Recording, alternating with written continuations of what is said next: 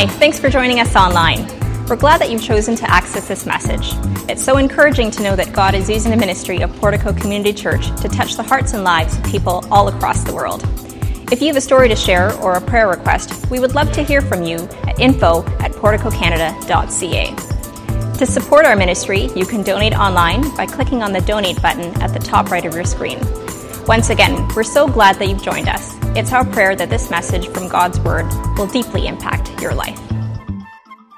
Uh, today is a very, very, very good day. If you're brand new today, I just want to welcome you to church. It's so good that you could join us.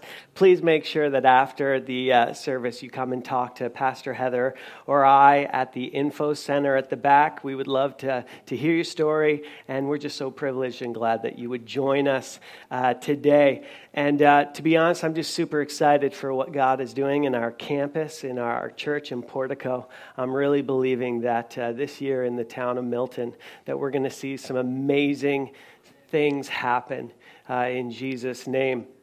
Uh, this week we are starting a new series. Uh, this is Living, Choosing Joy in Life's Everyday Moments.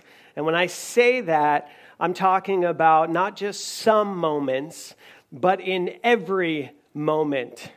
And we all know that life can have some some incredible moments, like our, our new campus that's starting uh, in Brampton. We're really excited about that. We've seen some incredible moments. Uh, we also know that life can give us some unexpected moments. I remember um, when I was uh, when I was a, a young adult, I uh, I. Um, I really wanted to be like a, a rock star. I even had hair down past my shoulders. And uh, I remember that uh, God radically changed my life. And uh, I don't know why, I just saw a picture and I thought I, it looked really bad with long hair, so I shaved it. But I had already gotten my license and my passport picture, so when I went across the border, uh, the, the border guard saw me with long hair, and then, or this picture with long hair and me with a shaved head, and he looks at me and he just goes, "What happened?" And I looked at him and I said, "I found God." And he looks at me and he laughs. He goes, "All right, get out of here," right? Yeah, it was literally the fastest I've ever gone through a border. And uh, so we have these unexpected changes in life. Uh, but with that, we also have difficult moments in life too. Maybe you've experienced loss or, or disappointment, right? Maybe it was with a, a job or a, a family member, or, or it, it could have been a marriage. It, you know, uh, it could have been a difficult season when it comes to your grades, right? Trying to get a, a better uh, grade point average. Uh, it could be trying to find better work. We've had these difficult moments, difficult seasons. It could be sickness. It could be anything like that. And and so when these moments happen, choosing joy in life's everyday moments. I remember Rachel and I, we went to uh, the beach, and uh, we were there, and we were one of the, the first families to get there, and this other family uh, uh, came as well, and um, if you know the rules of the beach, you go, you find the spot that has the less, like the least amount of seaweed, right? And then what do you do next? You dip your foot into the water to see how cold it is, right? If it's bearable. Well, I had already tested out the waters, and I was like, man, it is freezing today. It is freezing. And so we just go back and we sit down and we're going to wait until it gets warmer. Well, anyways, this other family comes, and this boy just neglects the rules of the beach completely. And he just runs and he cannonballs into the water. And he went down, and all you see is a splash and a couple bubbles. And then he doesn't emerge. And suddenly, out of nowhere, just as fast as he's cannonballed into the into the water, he jumps out of the water and he screams, "Hallelujah!" I'm not even lying to you. That's exactly his words. "Hallelujah!" And then he sprints out of the out of the water onto the beach. And so uh, I'm saying this, it's, it's uh, you know, in these moments and these seasons of difficulty, it's it's not saying it's the kind of joy where we scream hallelujah at the top of our lungs uh, when we find ourselves in uncomfortable circumstances, but in the midst of life's everyday moments, having the kind of joy with a healthy perspective in response to whatever may come. And things may come. They will come. And so we choose joy because joy is not determined by our outward circumstance. Right? Joy is not determined by our outward circumstance, but rather our inward commitment. Our joy comes from Christ. It comes from God. And so we can have joy not because of what's going around us, but what God's doing within us. And so that's the kind of joy that we're going to be talking about, that commitment. And so we see this commitment in the early church. So if you've got your Bibles, open it up to Acts chapter sixteen. Uh, feel free to get your YouVersion apps out as well, or you can follow along if you've got a bulletin. Acts chapter sixteen. We see this in the early church, this, this commitment when, when, when the early church put their trust in God and, and committed themselves to his leading, they found themselves in uncharted adventures. And two of these people that we're going to be looking at today were Paul and Silas. So Acts chapter sixteen, and we're going to start at verse six.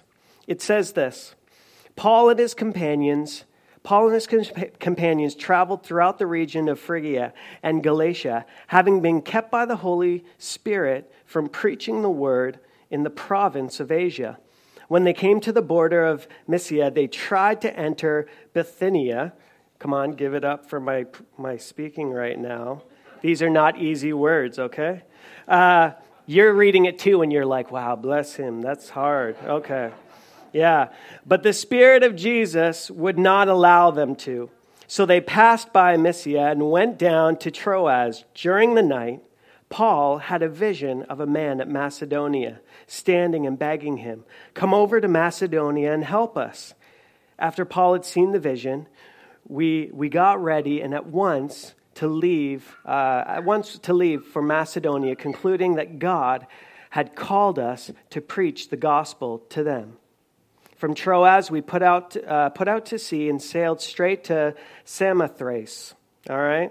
Once again, you're welcome for that. And the next day, we went to Neapolis.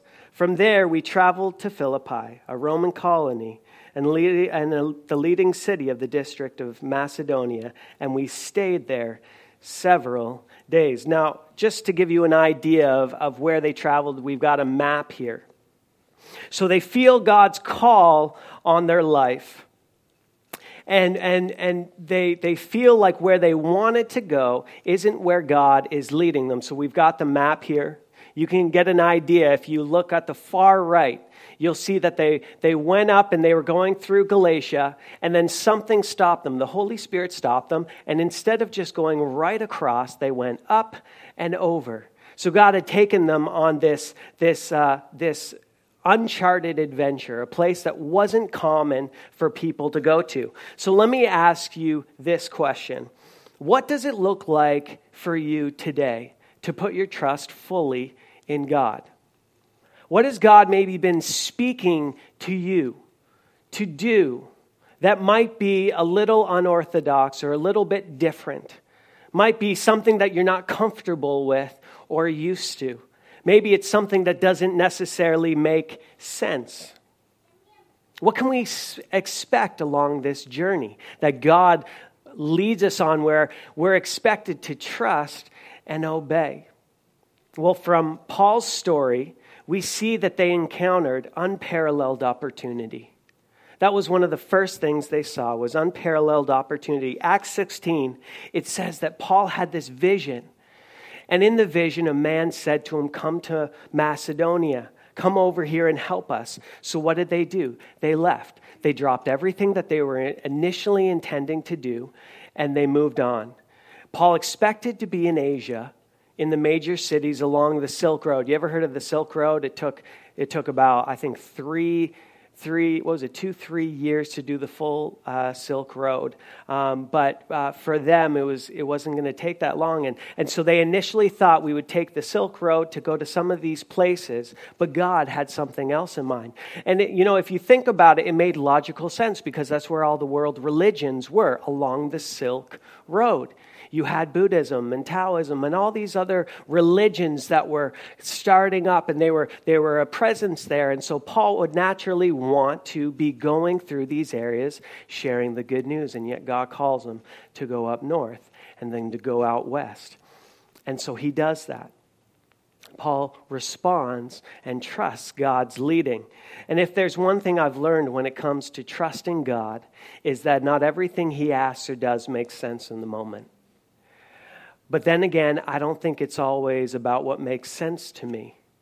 It's more about obedience from me and, and trusting God, trusting that what God is doing is what's best for me, but it's also what's best for others. And ultimately, what brings glory to him. And so we respond with obedience. Look at look at another uh, person who would be in a similar boat. You had David, who was a shepherd boy, and he was a shepherd boy, and then he becomes he becomes this this musician, and he's he's playing for the courts, he's playing for the king. But here's the thing: is David was never called to be just a shepherd boy. David was called to be king, right? It doesn't seem to make sense in the moment. How could a shepherd boy be a king? That's the lowest of the low. But we've got to understand that when God calls us, right, the, the best thing that we can do, the best thing for us is we can be obedient. And look at David. He became one of the greatest kings ever, because of his obedience in that moment. And so what we see is that God will guide us to the right places, but he will also guide us away from the wrong places. Have you ever been to a lot of wrong places? Right? You found yourself where you're like, I definitely don't belong here right now. Okay, right? Yeah, right. We have to trust that not only will God bring us to the right places, he's actually going to keep us away from the wrong places. There's a reason why we weren't in a, a specific place at a, a specific time, why, why you didn't go one way as opposed to the other. God not only guides you through those moments, but he keeps you away from other moments as well. You know, I always wonder, I wonder what if Paul didn't obey God? Would would the church look like it is today? Right? If if David didn't fight a giant, right? What would happen in that moment? And and I actually think that uh, you know, not only would that there be a missing in the the, the mission and the call and the calling and the purpose of their life, but I actually think that they would miss out on the best parts of life. And so I have to ask myself, God, is there anything that you're asking me that I need to do? Because I, I know for sure I don't want to miss out on what you're doing. And I'm sure each one of you here are thinking the same thing. God, I don't want to miss out on what you're doing, right? If there's going to be something that's good that can come my way, I want to respond with obedience. If there's if there's something that you want to use me for your your purpose and, and, and to bless others and to bless my family, God, I want to be obedient with that. With obedience comes unparalleled opportunity. And in Paul's case, trusting God led to Philippi, where, interesting enough, he, he goes to Philippi and there's no synagogue there, right? Uh, in, in those days, you needed ten men to have a synagogue. And so Paul's probably wondering, well, what do I do here? I'm in a place that God has led me, but there's not enough people to start a church. Well, what do I do? And, and this is where God starts working through and, and, and giving a picture and an image of what the church will look like one day. And so he goes to a place to pray, the Bible says, and there he goes by the river and he he meets this woman named Lydia. And and Lydia was by the river, and the Bible says that Lydia was actually a God-fearing woman. And so they begin to talk to Lydia, and Lydia gives her life to Jesus, commits her life to Jesus. And right there you have the first Christian, the first convert in Philippi was a woman, which was not normal in those days. And so you're seeing what God is doing, defining what the church will look like in Western culture coming up.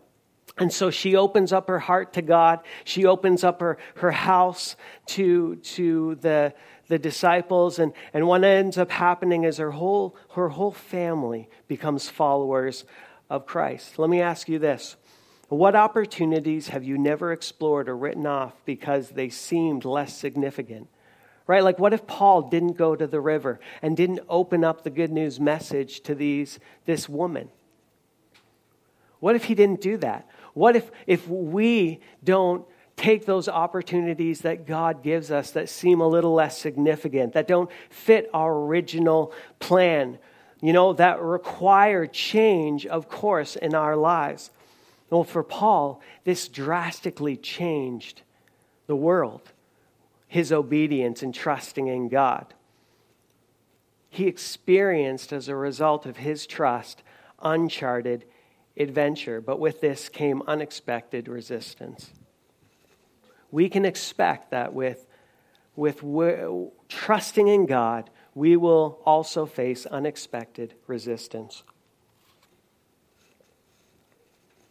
Often we want to believe that if, if God has called us to it, it will just happen with, with little to no effort or, or difficulty. But when you look at Paul's life, it was anything but e- easy. He was rejected by the apostles. He was abandoned. He was jailed. He was whipped two hundred times. He was beaten. He was shipwrecked. He floated for two days. And potentially worst of all, he was bitten by a snake, right? Like, all these things happened. It wasn't easy. His call wasn't easy. Uh, but this, this resistance didn't surprise Paul at all, because he knew the cost when he became a follower of Christ. He knew it. And right from the beginning, he knew the resistance, and he knew that pain would be part of his journey. And you know what? It makes no difference to you and I either. When we say yes to Jesus, we we still experience these things. You know, just because we say yes to Jesus doesn't mean we're not going to go through difficulty or challenge. In fact, we might even go through more challenge because of the commitment, because of the resistance of, of what we're doing. Because we know that when it comes to when it comes to this journey, when it comes to resistance and pain, with every goal comes obstacles. With every calling comes conflict. Why? Because the devil doesn't want to, doesn't want you to see this as an opportunity, but rather a liability. Right? When it comes to your faith, when it comes to you being a Christian and stepping out in faith, when it comes to you having boldness to live different and, you know, be countercultural uh, against everyone else, if it if it has to be that way, he doesn't want you to see it as an opportunity, but he wants you to see it as a liability, a reason to to quit. A reason to second guess yourself or, or second guess God's calling on your life. I guarantee if I asked every one of you here, if you've felt God say something about your life or to do something in your life, you've had moments where you second guessed God's calling, you've second guessed God's leading. And that's what the enemy does. He wants us to second guess ourselves. Maybe that wasn't God. Maybe God isn't asking me to do this or or, or take this step or, or, or, you know, befriend this person or go out and do this, change my job, change, you know, all these different things.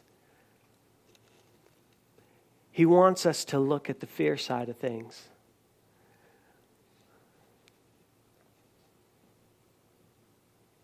He wants to give us a reason to quit. And Paul experienced this in Acts sixteen when they met a slave girl on the road. She was possessed by a spirit or a demon who could predict the future. And as a result, she earned a lot of money for for her owners at the time. And what she would do is she would follow around Paul and Silas and the others, and she would shout at the top of her lungs for every every time they went to different locations. She would shout, "These men are servants of the Most High God who are telling you the way to be saved." Like, she's yelling this every place. They, if they go to a house, she's yelling that into the house. If they go down the street, she's yelling that into the street. Can you imagine if someone was like commentating your entire movement or action for a day, right? Oh, Daniel, he's eating a cookie, right? Like, you know, Daniel is going into the car, right? After a while, you'd be like, are you kidding me right now, right? And this is what I love about the Bible. It's just so transparent. It just says Paul was annoyed, right? I tell you, but it's they said in the Bible, it actually says that it happened for days that she was doing this. So Paul had a lot of patience, right? And so eventually, Paul just gets so annoyed, and he turns around at, at, this, at this girl, and he says, in the name of Jesus, come out. And the demon leaves her. And so a lot of us will look at that story and we'll go, well, what was wrong? She was she was saying that, you know, that uh, the, the person they're speaking about can save them, right? What was wrong with her doing that? Well, you need to know that God and, and demons, God and evil have no place together. They cannot be together. And what would happen if, if Paul would have just allowed that to stay and, and for her to keep doing that, people would see her connected with God and they would go to this fortune teller to find out more, right? And so that's why Paul had to do that. That's why he said, in the name of Jesus, come out now. And so the, the Bible actually tells us that, that when uh, they realized that the spirit had left this girl, that when the, the owners realized this and all their hope for making money was gone, in verse nineteen, it says that they seized Paul and Silas and dragged them into the marketplace to face the authorities. And these men, uh, they they put these men in, in, into the, the courts, and they said, these men are Jews and are throwing our, our city into uproar. So they're lying, right? They're making false claims. And they said, by av- advocating customs unlawful for us Romans to accept or practice. And as a result, the crowds became to ju- began to join in and, and, and also started accusing Paul and Silas. And they said that after they had been uh, severely flogged for this, that they were thrown into prison and the jailer was commanded to guard them carefully, all because they were speaking truth. And they were thrown into the inner cell. Now, I don't know if you've ever been uh, to prison. Um, if you are, welcome. It's good to have you here. Um, but uh, I remember I went to Ireland, and uh, we were doing a, a missions trip there, and we went to Blarney Castle. Uh, for those of you who don't know, Blarney Castle is where you got your Blarney Stone. And yes, I did kiss it. Uh, before I kissed it, I asked uh, I asked the man, I, I said, um, how many people kiss this rock a year? And he goes, oh, thousands. So I uh, I pretty much went as far out as I could so that, to make sure that I didn't kiss a part of the rock that everyone else would have kissed. Um, I don't know if I'd have lips today if that was the case. Um, but anyways, uh, so we were at Blarney Castle, and one of the last things that we saw was the dungeon. And uh, this place, it was it was cold, it was damp, it was wet, uh, rocks were jagged, um, it was dark, there was zero sunlight. Um, they would had just uh, they either would have had uh, a light or no light at all, um, with a you know a torch or, or something like that. The rocks were jagged. You could never stand up fully. So in this in this dungeon, you always had to be hunched over. And there was no comfortable place to be. There'd be rats infested the entire thing. And, and you know, when we think of jails, we don't think of, you know, um, what we have today where you can get, you know, any channel you want in, in some of the prisons. But back then, it was just a lot harder. And, and so you've got Paul and Silas who have, have spo- you know, spoken the truth, and now they're thrown into this dungeon, and, and not just any dungeon, but the inner dungeon, which would have been the worst of the worst. And so they're they're in there, and, and you, you can imagine sitting in jail. It would have been understandable for them to ask this question. Why are we here? Why are we here? We could have gone to Asia, right? We could have gone somewhere else. But the amazing thing is, is they don't. The Bible actually says that they began to sing. Acts sixteen twenty-five says, about midnight, Paul and Silas were praying and singing hymns to God, and the other prisoners were listening to them. So in the midst of the, the worst moments, you have Paul and Silas singing and praising God. And I love this part. It says that the other prisoners were listening to them. You know, I, I think that they, they got a piece of what Jesus said when, when he said in John that in this world you will have troubles, but take heart, for I have overcome the world. I think that must have been something that was running through their heads. How could you have joy in the midst of that? And I think it was because that they understood resistance is a, isn't a sign that God isn't in it. It's a sign that the enemy wants you to quit it. When we face resistance, when we face obstacles or, or struggles, it's not that God isn't in it. It's that the enemy wants you to quit it. He wants you to give up. But even though we may encounter unexpected resistance, when we trust in God, you can also expect unprecedented favor. And this is what I've learned about when I when you face resistance, is that when you're doing what God has called you to, there's always going to be unprecedented favor. The reward you receive from God will always outweigh the resistance you face from others. The Bible actually tells us in Acts sixteen that there was this violent earthquake that shook the prison. And as a result, the doors flew open and, and the chains that were holding them down popped off, came completely off of them. And as a result, the jailer who was uh, charged with with watching over them, right? Ryan, you know, you do security. He's he's like the big bouncer dude. Uh, this guy, I tell you, I love walking with him because I know I'm safe. Right? But this this jailer, this jailer, he he sees that Paul and Silas are no longer with him. And so as a result, he he decides to try and take his own life. And, and instead of doing that, Paul yells out, "Don't do that. We're here. Stop. Don't kill yourself." And it's amazing the first thing that the jailer says to them when Paul stops them. The jailer runs up to them, jumps at their feet and says, "What must I do to be saved?" What kind of question is that? Why would the jailer ask that question? Out of everything he could have said, he runs up to their feet and he says, "What must I do to be saved?" I think it was because Paul and Silas were worshiping God in the midst of their suffering. You know, how we respond to difficult situations matter. It's not just in your good days that we help people find their way back to God, but probably more so, it's in our bad days that we help people find their way back to God. You know, we need to remember that joy is not determined by our outward circumstance, but our inward commitment. They were having, by all means and purposes, and by human standards, a terrible day. And yet the jailer couldn't see their suffering. What he saw was their joy.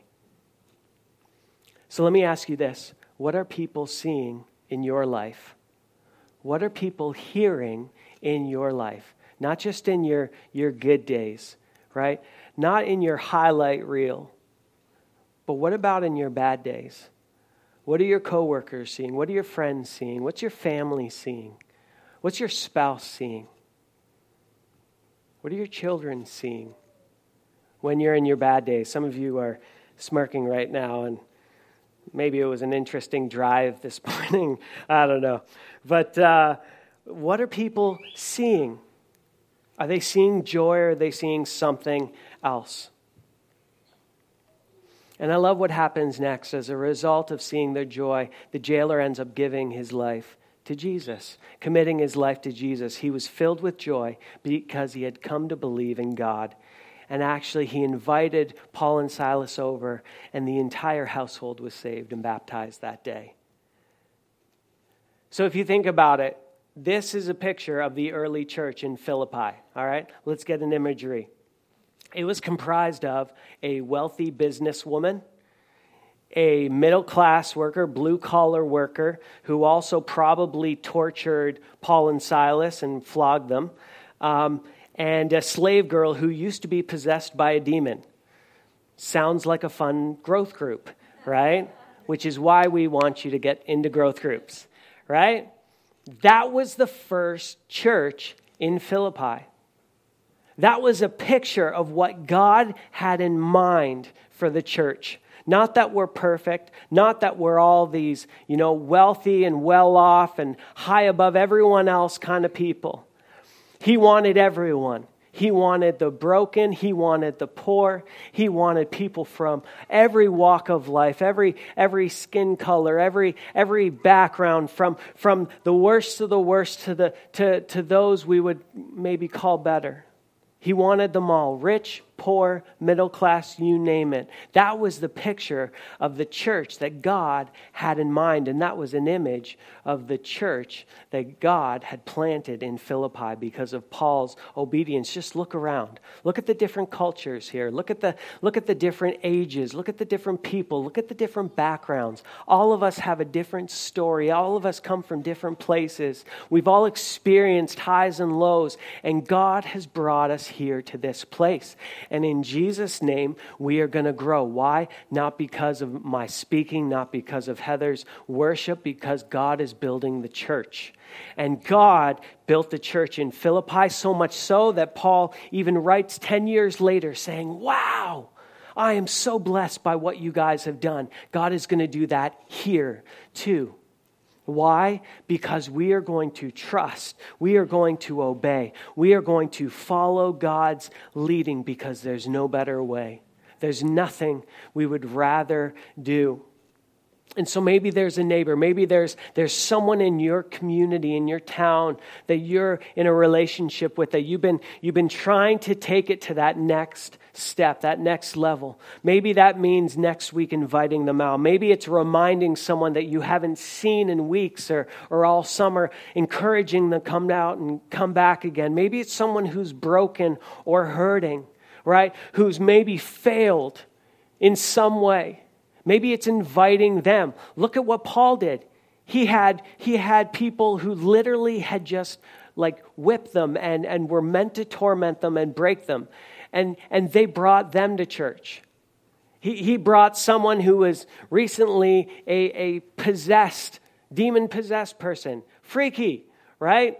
And, and yet he he brings them to church. And and and he he brings this this woman where in, in Bible times you needed ten men. You didn't build a church off of a, a woman, right? And yet God's setting a new standard. He's going, no, no, no, no. In my kingdom, women are actually going to do incredible things.